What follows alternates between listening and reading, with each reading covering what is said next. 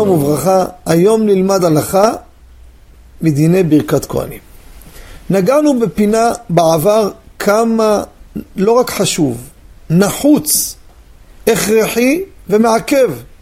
כשאדם מתברך, הוא צריך להיות לפני הכהנים, לא בקו ישר לצידיהם, לא מימין ולא משמאל, ולא מאחריהם. קורא שולחן ערוך, אם הוא לא אנוס והוא לא עומד לפניהם, הוא לא מתברך, לא מתברך מהם.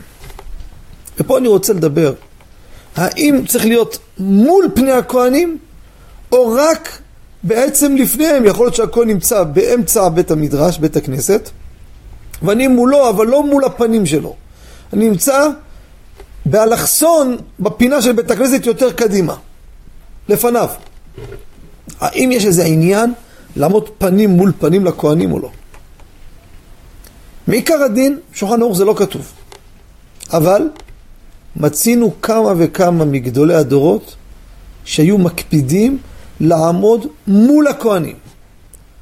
לא לפניהם באלכסון או בסוף בכיוון, לא בקו ישר ישר מול פניהם, אלא הקפידו מול פניהם.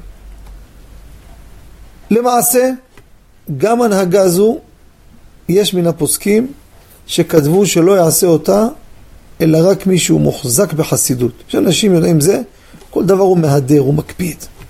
אז גם זה יקפיד. אבל אם הוא כל דבר זה פתאום מגיע לפה, הוא נהיה חסידה קדישה. זה, יש חשש של יוהרה. כאילו, מה אתה שונה מכולם? בכסף מלא, מה אתה צריך לבוא לעמוד מול? אז זה, זה לא יעשה ככה.